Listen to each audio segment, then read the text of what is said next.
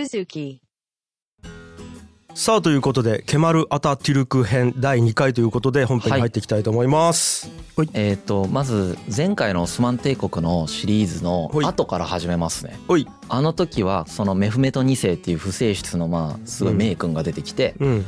で彼がコンスタンティノープルビザンツ帝国のコンスタンティノープルっていう首都を落としてはい。不落のうん。すっごい強固な要塞だったところをはいはい。わずか20歳という超若い時に落としましてはい。それでビザンツ帝国とうん。西ヨーロッパ世界とうん。イスラーム世界ってまあこのなんか雑に言うと三国志みたいになってたんだよね。うんあの地域って、ん中国よりも西の方って。えっていうのがそのビザンツがなくなっちゃってそっかそっか。ヨーロッパとイスラーム世界っていうのが直接相対するっていうことがそれによって実現しちゃうっていう現象が起こると。はいはいはい。これはサラディンの時とかに言ったよね多う分。ん。多分あったと思う。うんもちろん対立だけじゃなくて例えば貿易をしたりとか、うんあの人とか文化が行き来したりとかそういういろんな多様性な関係性が生まれたっていうことは、うん。あの事実ですね。まあ距離が近くなったとも言えるそうそうそうそう。はい。そうですね。うん。でこの後そのメフメト2世の時にそうやって領土をバンって広げていってでどんどんどんどんその強くなっていくわけですよね。はい。オスマン帝国って。でまあそのメフメトの時代から70年後ぐらいにそのスレイマン一世っていう人が出てくるんですよ。ほい。うんでこの人の時代がいわゆる最盛期だって言われてる。スレイマン大帝って言われてんだよね。えー。かっこよくない？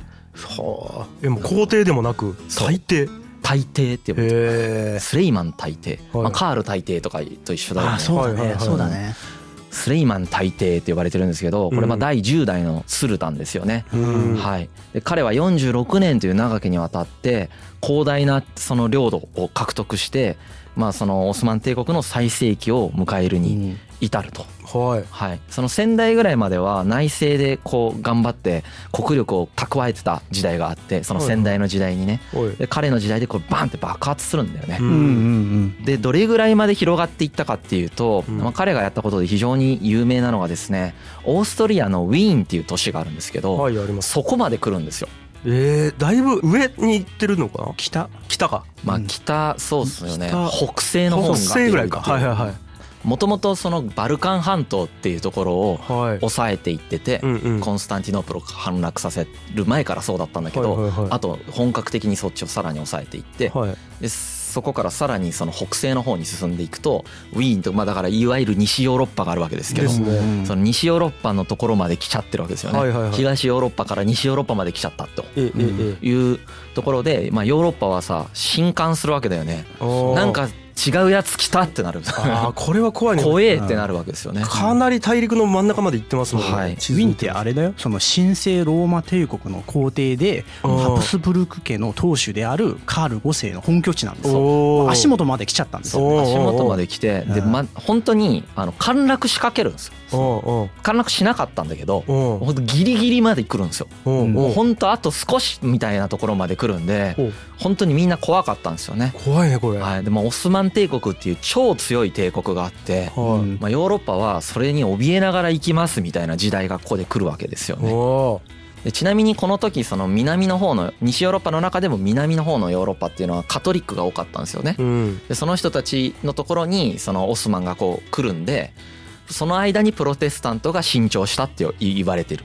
ああ逆にね。そうそうそう北ヨーロッパの方のうんそのプロテスタント勢がうん。オスマンとかがカトリックと戦ってる間にそっかそっか。こうなんていうか伸びるそっちにね。余裕を与えてもらったみたいなね。気を取られてる間にオそうそうそう。っていうのがあったりだとかあとは海で戦ったりとかもしてるんですよね。うん。あのプレベザの海戦とかですね。うん。レパントの海戦とかですね。あのどっちが勝ったりどっちが負けたりとかどっちもしてるんですけれどもレパントの海戦とかだとそうだね。どっちかというとオスマン艦隊が惨敗するっていうことが起こったりするんですよね。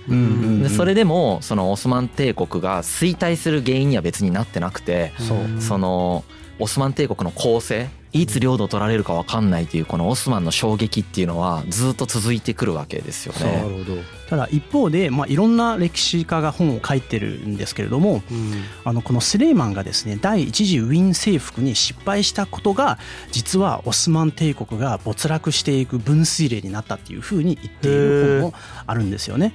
まあ確かにそうだなと思ったんですけれども歴史の中でこう今我々が歴史を俯瞰して見てさ、うん。あこの事件があったことによってここからなんか転落していくよね。ここがなんか岐路だったよねみたいな、うん。分かれ道だったよねって分かるんですけれども、うん。当時生きてる人にとってはさ客観的に自分たちの状況に評価を下すっていうのは難しいんですよね。まあ大体何でもそう。っすけどね。なんか一回ウィン・ホーイが失敗しかけたまあでもそれがイコールこう帝国が没落していく原因として捉える人の方がむしろ少ないんじゃないかな。とそうですね。ね。だからうん。これ何言ってるかっていうと当時生きてる人たちはうん。これあの未だにオスマンを脅威に感じているし怖いなと思ってるしうん。オスマンも発言力も強ければなんていうかその権威とかも強いし俺らが一番だと思ってるっていう時代がまだ続くんだと。うん。で一方でやっぱり後世そのここから転落していくわけだよね。だからその PL みたいな売り上げのそこうグラフみたいなのがあったとしはいてうん。それを見るとうん。どこから落ちてるかっていうとここから落ちてるんだっていう。でうん。もポジションとしてはまだ高いからうん。落ちてんだけどまだ高いからその強いって見られてると。うん。株式会社でもこういうところいっぱいあるじゃないですか。まだ強いけどうん。落ち始めててるところってたくさんあってはい。でもそれすでに自分で分水嶺がここだったって分かってる人たちもいればはい。分かってない人たちもいますよね。はい。やっぱ歴史って振り返って俯瞰した時に初めてその因果関係の解像度が上がるんだ上がるんですよね。うん。でも当時生きてる人にとってはさその今株式会社の話で出たけどこの営業先が取れなかった。じゃあ次頑張ろうみたいな。それだけの話なんですよ。ぐらいっすよね。そうそうそうそう。うん。でオスマン帝国もさすごい領土が広くなって国境線がすごい長いから常にどこかで戦争をやってるんですよね。うん。もうまあまあ一回まあうん失敗しただけやんみたいな。じゃあそうね。そうそうそう。他もねスルタンもいっぱいやることあるしみたいな。うん。それぐらいの捉え方だったんじゃないかなというふうに言われてます。すよね。だから何が原因でそれが分水嶺になるかっていうのは本当に後世にしか分かんなかったりするし、ねうん。まあはい。あのケマルみたいな現状認知能力が超高い人だと生きてる間に分かってたりするんですけどね。へえあ分かってる人もいるんですね。もちろんもちろん。あの分かってる人が勝っていきますよね結局。でこの時はね後世から見たらこれが原因だったよねっていうのがもう結構分かっててうん。それが火砲の発達と言われてるんですよね。火砲っていうのは要は銃とか大砲のことですね。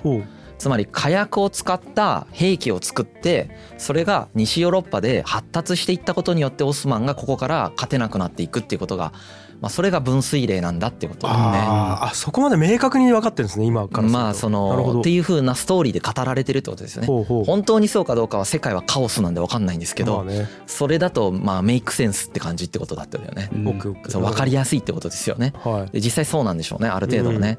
でそのこれも非常に面白いなと思ったんですけど火薬っていうのはさ中国がその発明したとも言われてるぐらい別に西ヨーロッパのものじゃないんだがそのじゃあ火砲が発達するのがなんで西ヨーロッパかっていうと西ヨーロッパに大きい帝国がなくてさその当時。うん。みんなそのちっちゃい国だったんだよはいね。でちっちゃい国だとさうん。その国がごとにさ城壁を持ってるわけですよ。はい。国単位がちっちゃいからはい。自分で自分を守んないといけないしちっちゃい国同士で小競り合いがあるから。うん。でこの城壁って石の城壁なんですけどはい石の城壁を崩すために火砲が発達していくんですよ。おもろ。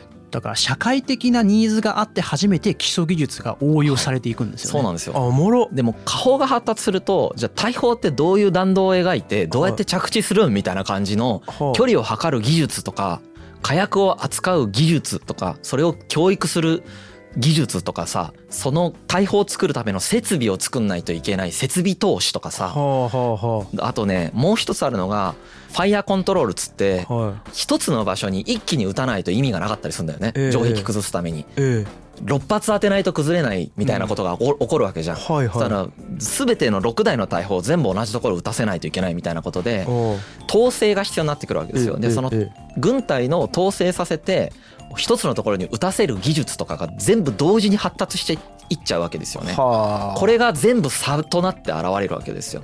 だから一つの技術が発達したことがうんきっかけなんだけどこの技術がなし崩し的にあらゆる要素を引っ張ってるわけですよね。はあこういうことが起こるんですよ。これは面白いな、はい。い、やちょっと全然しょうもない例えですけどコロナになってリモートワークがバーって進んだ時に田舎のやつ強かったんですよちょっと。うん。慣れてるから。うん。あのどうせ都会で打ち合わせ行けないからリモートで打ち合わせしてたんで、ねうんうん。 Zoom の使い方とかめっちゃうまいみたいなのがあって、うんはい。そういうことが起こるなっていうのが。そうなんですよでこの当時なぜオスマンが強かったかっていうはとあ彼らがもともと遊牧民で騎兵スタイルが強かったからだったんですよね。はあでも騎兵スタイルからそのファイヤーコントロールスタイルに変わるのって実はめちゃくちゃむずいんですよ。あそうなんや一番距離あるんで全く逆なんですよね。まあね自立分散型の軍隊なんですよ騎兵って。はいはいはいうんそこからその中央統制型の軍隊にしないといけないっっていうのはある意味その自分の強みを殺すみたいな話になっていくんでそうかも。結構遠いんだよね。うん。これが分水嶺だったって言われてんだよね。はあ。めちゃくちゃおもろいよね。めちゃくちゃ面白い。気持ちいいこういうの。わかる。俺も超気持ち気よかっ持ちいい。パコーンってこう裏返る感はい。じたまんないですね。た。この騎兵スタイルとかっていうのが何に影響してるかっていうと実は徴税方法とかに影響するんだよね。騎兵みたいなものがうんその軍団のあり方みたいなのを作っててええその軍団のあり方に関連してその税金の取り方とか給与の上げ方とかが決まってるからは実は下方スタイルが発達した西ヨーロッパっていうのはあうん。その徐々に下方スタイルに合わせた国政であったりとかうん。そのなんていうか社会システムになっていくんだけどはいはい。自分たちで作ってそっちに寄ってってるからさ。オスマンはさこれ後で喋るんだけどはい。差がついた後にうんそっちに寄せないといけないじゃん。そうするともう全スタイル変えないといけないわけ。うん。そうね。これがおもろかったね。そうだね。そうね。全部なんですよ。騎兵を変えるとかじゃないんですよ。はいはい。もう徴税スタイルとか変えないといけないんですよ。うん。税金の取り方とかをあうん。しかも上からトップダウンで強制的に変えないと国が滅ぼされるかもしれないから頑張ったんうですよね。わーこれはわかるな。だから会社のスタイルとかも社員めちゃくちゃ少なくしといて外注でバーってやってるところと全部内政で社員抱えてやってるところだと全然違いますもんね。なんかですね。連絡の取り方とか組織の作り方。作り方。税金のどう何がインセンティブかとかはい。何がモチベーションになるかとかはい。そういうのが一つ一つ全部違うから、うん。そのワンセットのパッケージとしてやっぱり全部違うわけだよね。うん。だからその何か一つの技術を入れるとかはい。何か一つのその先進的なものを導入するっていうのはこういうことなんだよね。今まで僕が資本主義とか民主主義は全部文化だって話をしてたんだけどうん。同じですよね。はいはい。下方技術も文化なわけですよだから。そう。はあ。そうなんだよね。その我々の日常の所作とかにも影響するってことですよね。ね一つ一つの細かい概念とかにも影響する。それは徴税スタイルが変わったらうん。普段使ってる言葉も変わるとかさ。うん。スタートアップとかもそうなんだよ実は。シリコンバレースタートアップ文化とかもあれもシステムじゃなくてあれ入れようとするっていうのはこういうことなんですよね。距離を測るうんとかうん。火薬を扱うためのうん。その組織チームとかファイヤーコントロールのための組織統制とかそういうのが全部変わるよってことなんだよね。なるほど。こういう理解の仕方をするとやっぱり解像度が高いし社会科学を理解するってこういうことだなってめっちゃ思いますね。うん。だから企業だとさクラウドっていうシステム入れるだけでじゃほあじゃあじゃあいけじゃあ全部うまくいくかだといかいかないじゃないですかマジでそうなんですよね。クラウド入れるとかそういうことなんよね。組織体制変えるってことなんよ。そうかもね本当そうだと思う。そうかもなフラットに全員でチャットで会話するとかもいきなりやろうとしたら難しいですもんね。オスマンはね、この課題にめっちゃぶち当たるんですよ。ここれをどうやって乗り越えていくかっていうのが今回のシリーズなんで。はあ。面白いですよ。面白い、はい。こういう感じですね。で、はあ。はい。分かり分かりすぎて面白いなこの話。はい、で、まあ、こういう状態だったんで、ええ。17世紀の初頭だからまあ1600年代の初頭ぐらいにははい。オスマン帝国のその西ヨーロッパに対しての拡大っていうのはまあ停滞してきます。まあ、一方で17世紀に入るとその西ヨーロッパ社会っていうのはうん。大航海時代に行ってますからその海を使って新大陸とかに行き始めるよね。うそうするとさなおさらイスラムの存在感イスラムというかオスマンの存在感っていうのが低くなっていくんですよ。それまでは陸路でやっぱアジアと貿易したいとかなると、うん。オスマン帝国ってその真ん中にいますから世界の真ん中にいたわけだよね、うん当時。は陸路で考えると。その世界の真ん中にいた中継地点っていうところからは大航海時代になると海が中心地になるからはい。世界の端っこみたいになっていく。いう最高やね。これで地方都市化みしていくんですよね、うん。オめちゃくちゃ面白いやん。技術で遅れ地方都市化しはあこの状態でもオスマン帝国はなお強いっていう感覚だったんですよ。はこの状態でも まだ強いっていうのがすごい学びがあるんだけど、うん。この時代に来たオスマン帝国の人たちは俺らめっちゃ強えって思ってんだよね。俺ら伝統ある大企業じゃんみたいな。あ すごいね。この状態なんですよ。ああ、うん。スタートアップがちょろちょろやってるじゃんみたいな。そう。ヨーロッパから見てもまだそうなんですよ。まだ強いって感覚なんですよ。確かにそう。はあ実際強いからまだ。まあね、はい。これも気持ちいいね。でヨーロッパのその商人とかも何かこうアジアのものを仕入れるときにオスマンの商人にペクポクしなきゃいけないんです、うんそこからあの取り寄せないといけないんですよね。うん。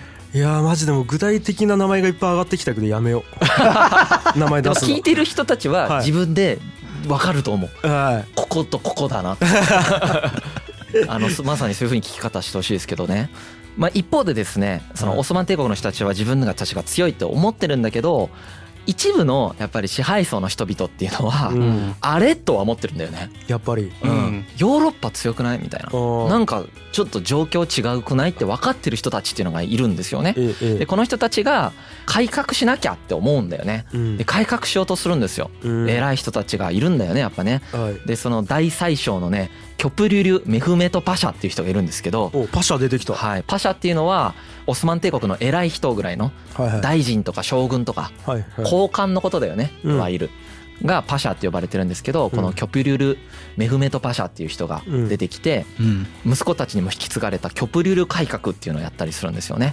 でもこの時の改革っていうのはうん。どういう性質の改革かっていうと昔俺ら強かったよね。おあの強さを取り戻そうっていう改革なんですよ。これも超俺は再現性があるなと思った。いきなりぶっ壊す系改革じゃないんです。そう。なるほど。なぜなら内的均衡があるからさでかいってことは内的に均衡してるってことなんだよ。ええええ。長く続いてて安定してるってことはうん。内的均衡があるってことだよね、うんうん。この均衡をこの時点で崩そうって人は出てこないんですよ。そまあでもそれはしょうがなさそうまだ強いからですよ。この時点でまだ強い自分たちを自己破壊してうん。その内的均衡を崩した改革をしようっていう人はいなかったんだけど後から考えればこの時期にもし内的均衡を崩す改革をもしねできてる組織なんかほぼないですけどうん。してたらオスマン帝国は多分強かったんだろうなと思いますがそんなことは誰も思わないですわね。まあ無理やろうな。まあ無理でしょうね。無理ですね。あの最初はその破壊的な改革の一個手前のステップとしてうん。まあ普通はね改善っていう感じでやるよはいはいはい。ね今のベースを今の今の状態をベースに改善をちょっと頑張っていこうっていう。メメンタル的にはそして昔の栄光を取り戻そうとしてるわけですそうね。強かった自分を取り戻すみたいなね、うんうんやつをやってるんですよ。まあね。はい、まあまあ。この段階がまず最初に来るんだよね。崩壊する時って、うんはい。はいこれがまた僕はすごいおもろかったっすよ。なんかね。で何をやったかって言ったら、うん。第二次ウィーン包囲をするんですよ。おおまたつまりうん強かった時に俺らがやったこと、うん。それはコンスタンティノープルを陥落させたりえウィーンを包囲したりなんだよね。えうん。でウィーンは包囲したけど落とせなかったから、うん。ウィーンを落としたらコンスタンティノープル陥落の あれを取り戻せるじゃんって感覚なわけですよ。一回やっちゃってるから成功をね。そう。うん。でギリギリまで行ってあの時惜しかったよねと。うん。でもう一回やって落としたら俺ら強えってなるじゃんってなってうん。ウィーンを包囲するんですよこれがオスマンがこの時やったことなんですよね。なるほどね、はい。やっぱコンスタンティノープルを取ったってことが相当成功体験として、そう。その成功体験を繰り返そうとするんですよ。ですよね。はい。うん。この成功体験を繰り返そうとするし実際結構いいとこまで行ったんだけど、うん。オーストリアの援軍に駆けつけたポーランド軍とかに惨敗しちゃうんですよね。で改装するんですよ。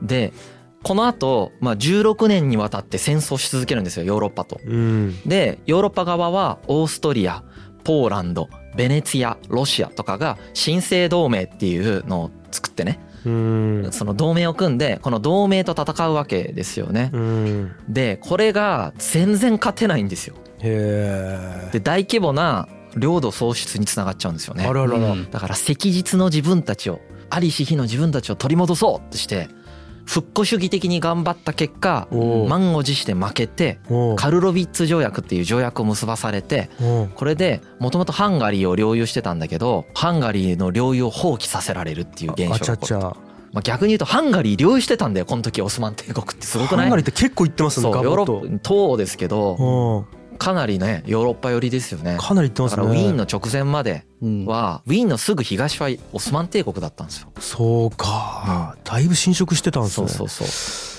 う。なるほど。でこのカルロヴィッツ条約を結んだ時にヨーロッパ側のメンタルが変わるんですよね、うん。それまではいやオスマンって超強くてうん。なんかあんま手出せないよねと。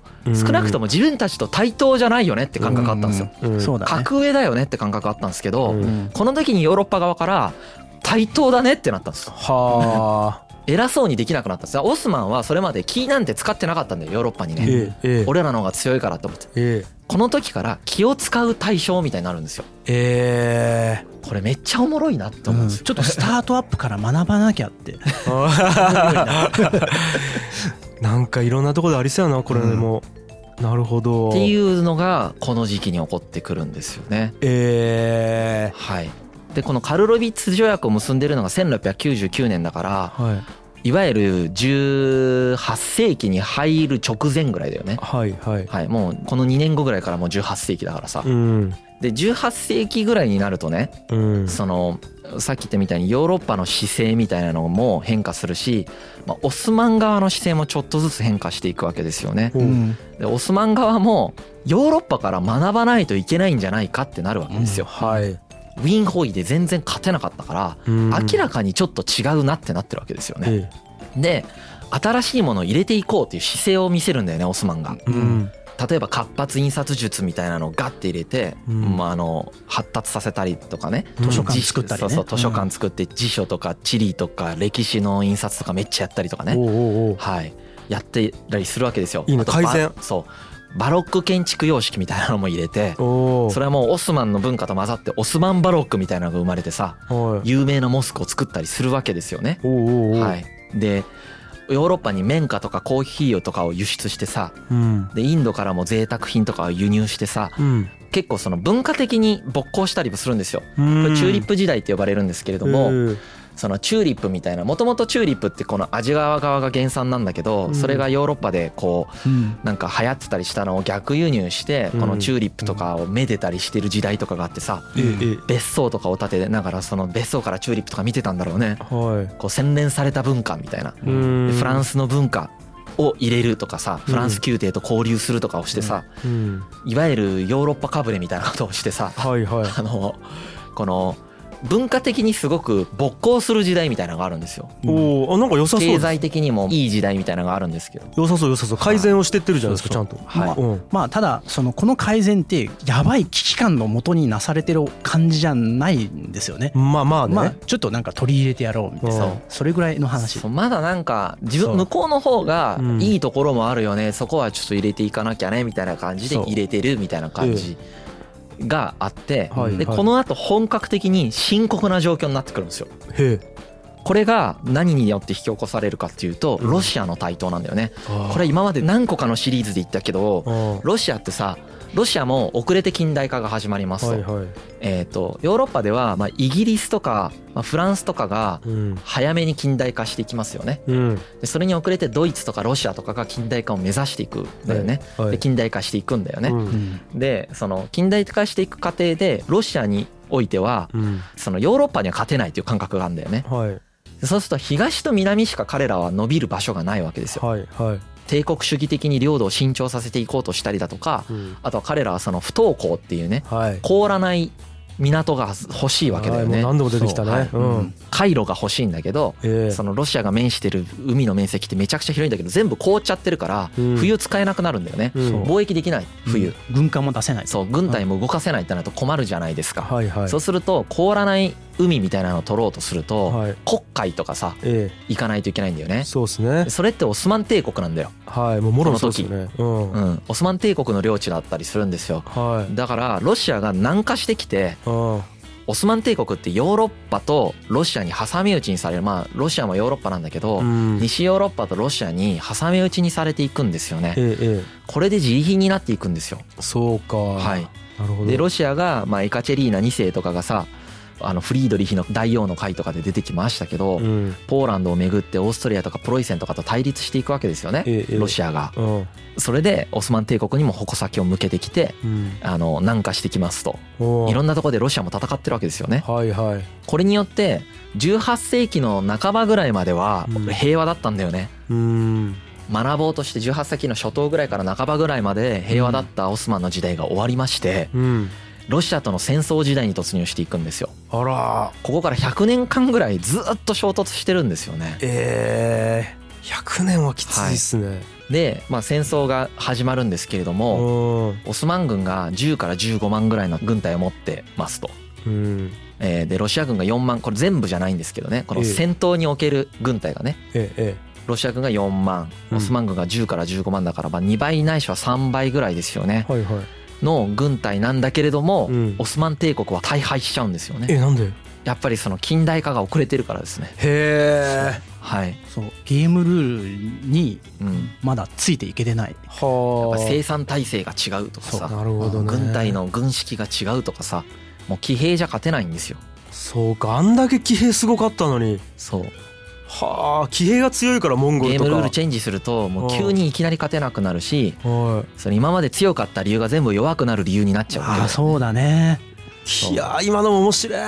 うん、なるほど。産業が転換する時とかと一緒だよね。強かった理由が弱点になるみたいなんてそうそうそう。たまんないですねなんか。うん。ゾクゾクするね。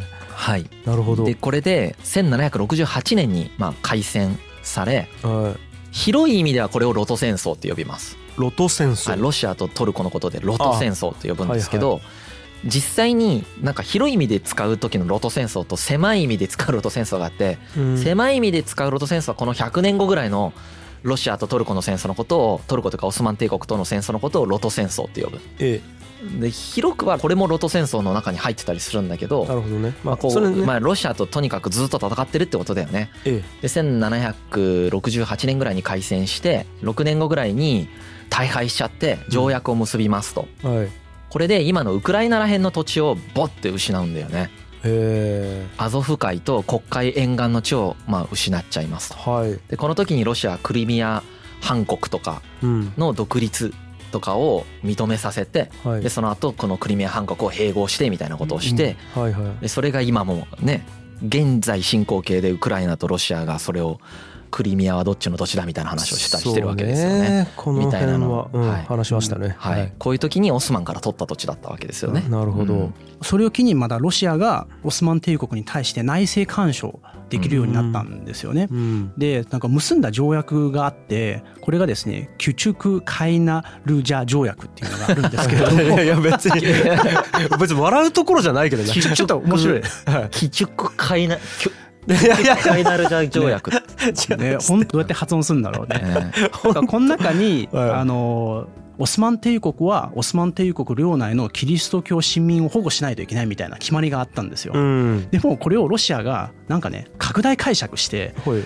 あのロシアがオスマン帝国領内のキリスト教まあ正教徒ですよね。正教徒を保護しないといけないっていうふうに拡大解釈してこれをきっかけになんか内政干渉をするようになったんですよね。あなんかこういううふうにこう浸透していくっていうきっかけになった条約が結ばれてます。まあ、この頃は帝国主義の時代と呼ばれる、ん。もうとにかく相手の弱みにつけ込み、うん。アヘンで麻薬漬けにしながら相手の領土を自分のものにしていったりとか、うん。自分にさえ有利な商売だったら何でもやりますみたいなことやってる時代なんでうわー列強各国がそういうスタンスを取ってる時代ですよね。まさにあの前回のシリーズでやったホッブズの万人の闘争状態だよね。キャー。まさに闘怖争万人の闘争状態なんだけど。乱戦乱戦や。そう自分たちの利益だけを優先してもう人をボロボロにする時代なんだうんですよね。それの始まりなんですよこれオスマンに対してそういうことが始まったっていうことなんですよね。なるほどな。ヒャッハーの時代やな。まあ、まだボロボロになる最初らへんぐらいなんだけど領土を取られてるぐらいだからねまだね。うん。はい、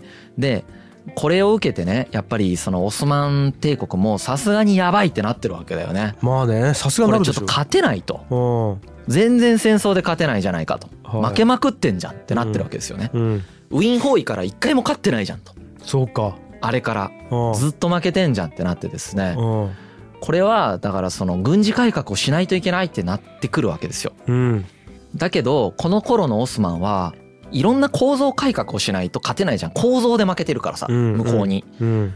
一部の人はそれを理解しているしうん。やりたいんだけどうん。それをするほどの指導力っていうのを持ってないんだよね。まあもうそんな感じになってるんですね。そう。やっぱ内的に均衡してるからうん。勢力が各勢力が。うん。内部では。でそれによって成り立ってるからオスマン帝国は。はいはい、うん。でそれをなんか一つのめちゃくちゃ強い権力が統制してるわけでもないから。うーんだからこそ長く続いてるからさ。まあちょっとこれありましたよね。確かうん。最初からいきなり多様性スタートだみたいな話があったと思うんですよね、オスマンって。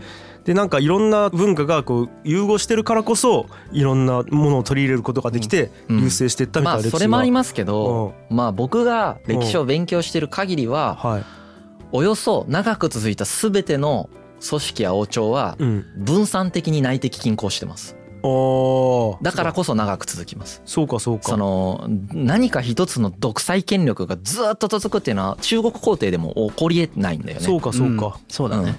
やっぱり内的に均衡していくんだよ。そうか。分散していくんですよ権力ってなるほどね。でそれが分散した権力がバランスしていくわけですよね。そうか、うん。そのバランス状態がうん。ちょうどいいからこそ長く続けれるんですよ。そう。そうかもううん。大体そうなのか、そう。そうなんですなるほど。だからオスマンに限らずそうでうん。でオスマンもさメフメト2世の時代はものすごく中央集権化させてたんですよ。ええスレイマンの時もある程度多分中央集権的だったんだけれどえもそれが要はバランスしていってうん。この時期にはいろんな勢力が均衡しているがために安定してんだよね。そうか。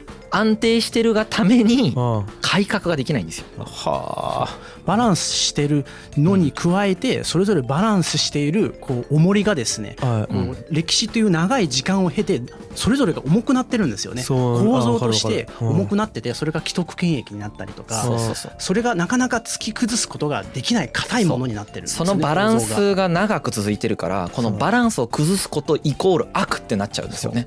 そう。か心象的にそうなるよね。だっておひいおじいさんの時代から家にチリはこんな権力をもらってるのに、うん。なぜそれを崩すんだってナチュラルになるよね、なる。気持ちは。なる、うん。それはわかる。そうわかる。それもわかる。でもそうなるんです。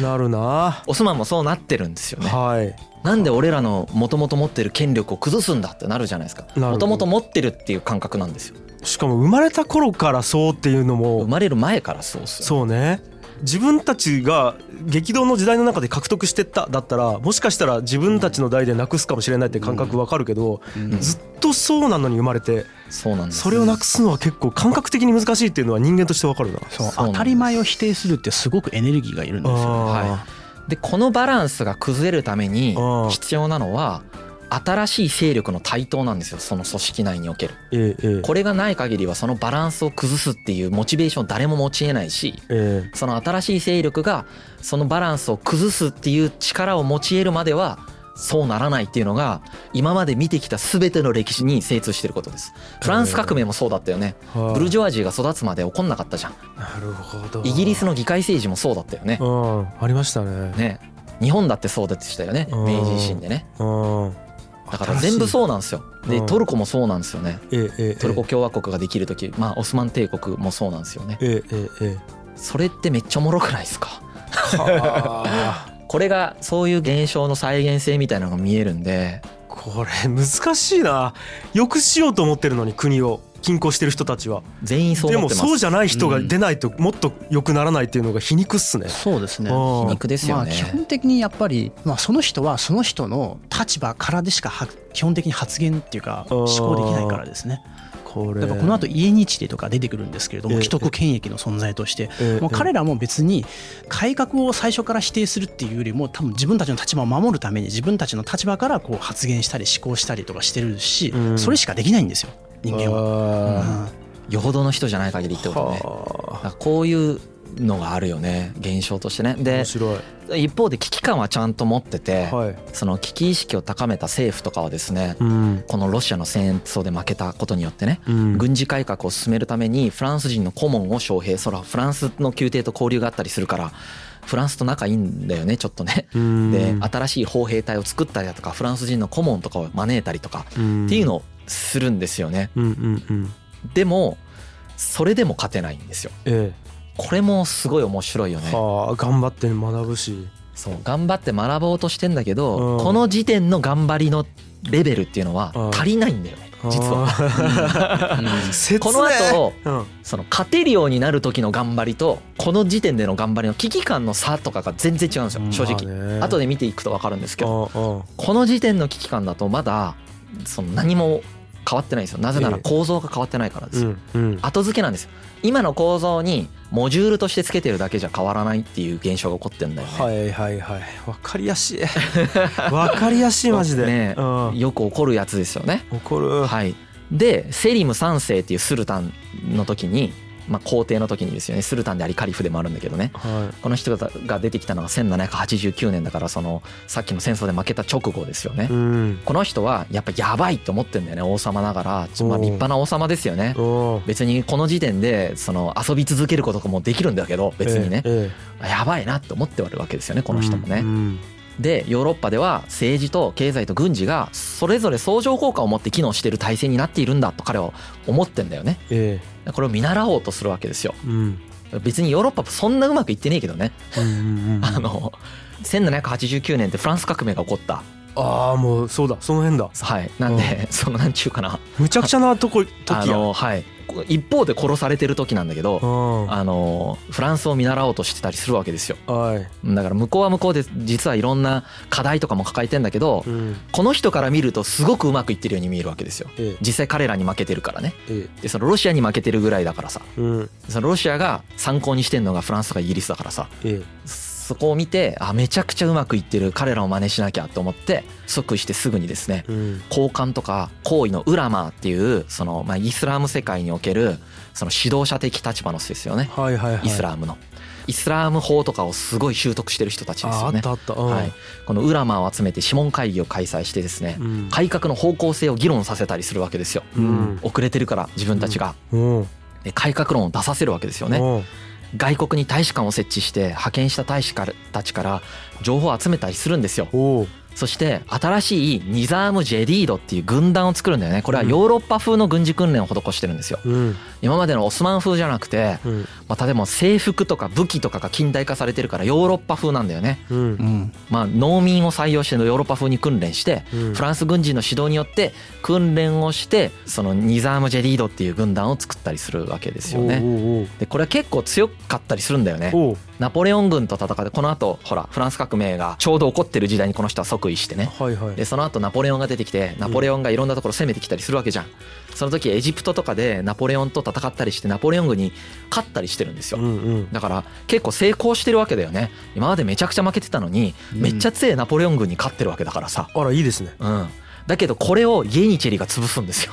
へえ内部から？内部からです。うん。イエニチェリはさはい。自分たちこそがなんていうんだろうオスマンを引っ張ってきたと思ってるし。まあ実際そうなんですよね。実際そうなんだよね。もともとさイエニチェリっていうのはキリスト教徒のうん。奴隷をムスリムに回収させてうん。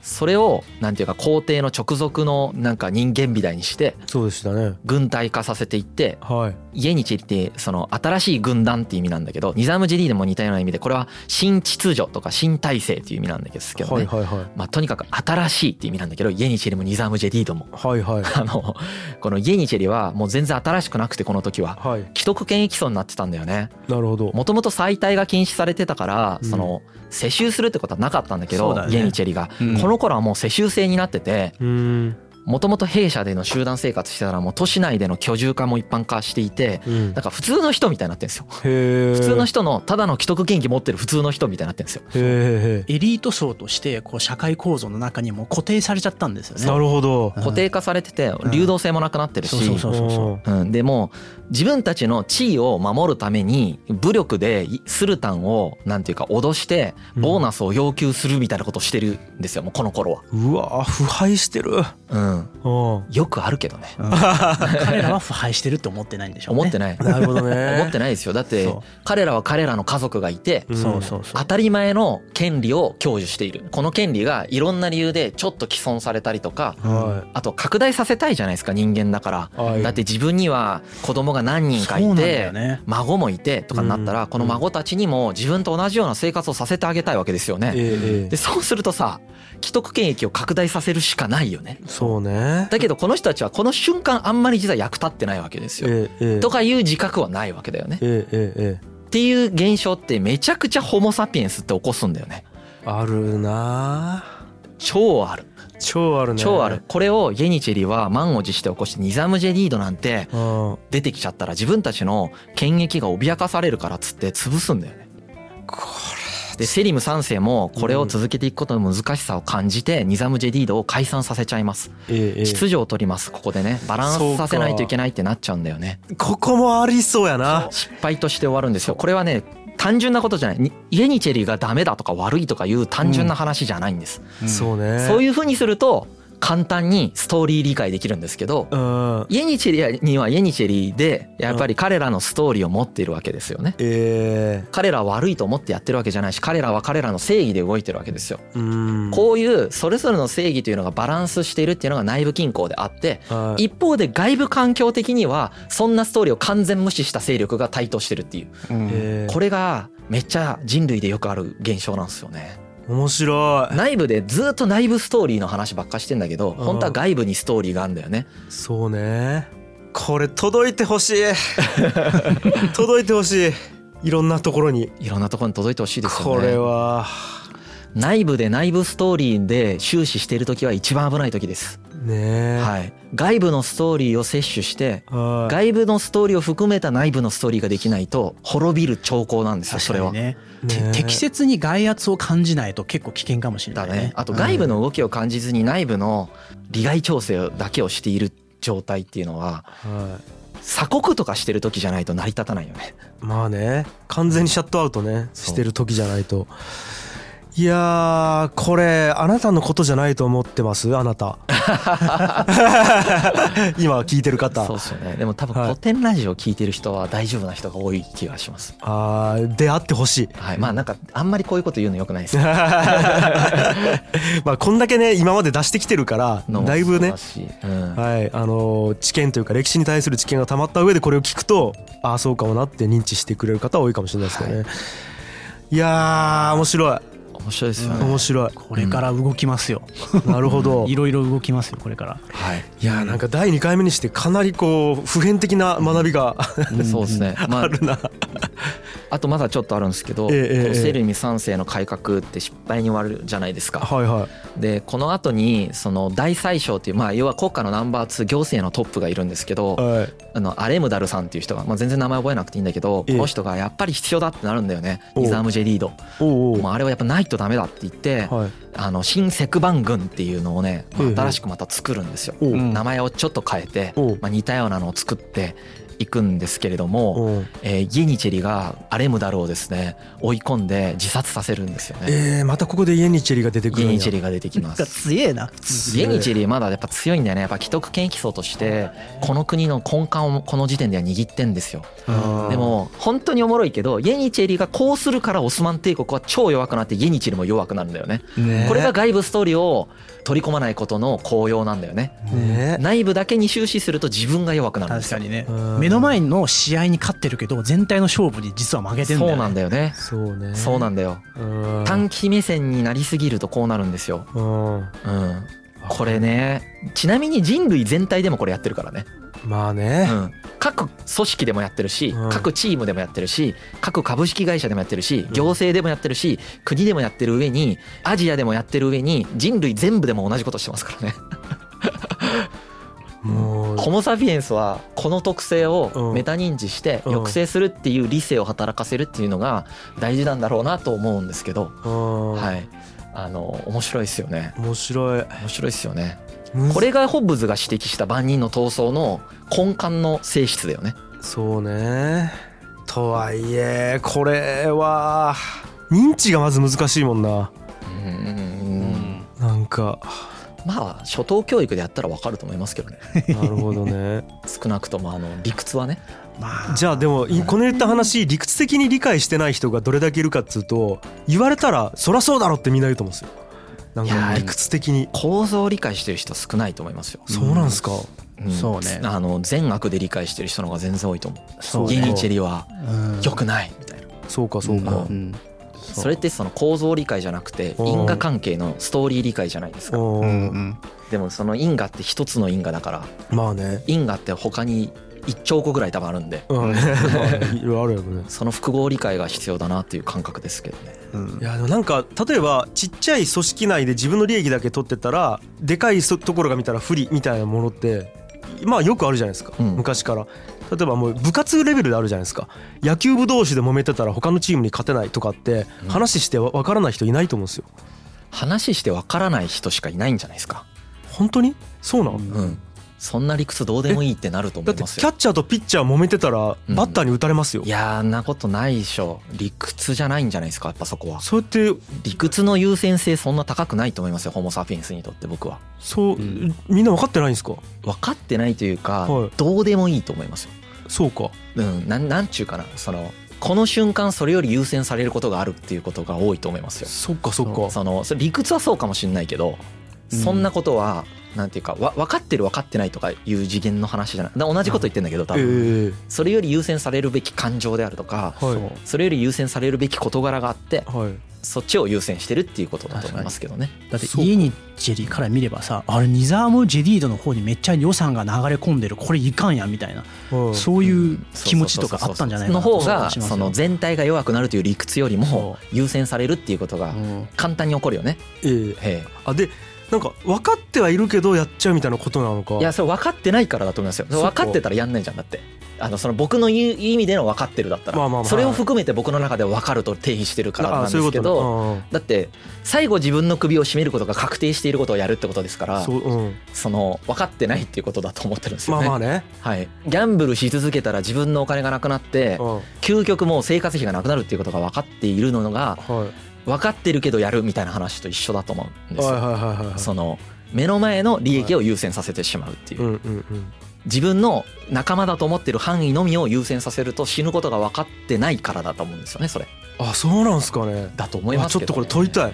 俺意外と頭では分かってるけど自分が当てはまってないと思ってるもしくはうん当てはまってると思ってるのについつい忘れてやっちゃうぐらいの感覚あだから同じこと言ってると思いそうそうね。多分ね。分かるという言葉の定義が違うだけで。分かるという言葉の定義が違うだけで、ねなるほどね全く同じこと言ってると思うんいやーあなたはどうですかはいういやこれねこれおもろいのはさ、はいじ僕もやってんですよ当たり前だけど、あ僕もやってますからね。はい。なんかそれがずっとおもろいっす、そうっすね。こんだけ勉強して、はい。こんだけコテコテ喋って、はい。満を持してやってるから。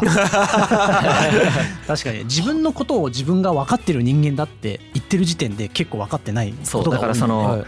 分かってるからやらないとかじゃないんだよね多分。そうね。う。ん。分かってようが分かってなかろうがやるんですよ。やるんやね。そのやってるやつをうん。何の理屈で止めるかが多分超重要なんだよね、まあね。これ。はいはい止めれる理屈持ってるかどうかだけだなって思いました、うんいやもろいっすよね。ー面白いなそうなんですよ。おもろいんすよ。あ切ないですねやっぱ俺は。そそうっすか？切なさがあうん。る結構。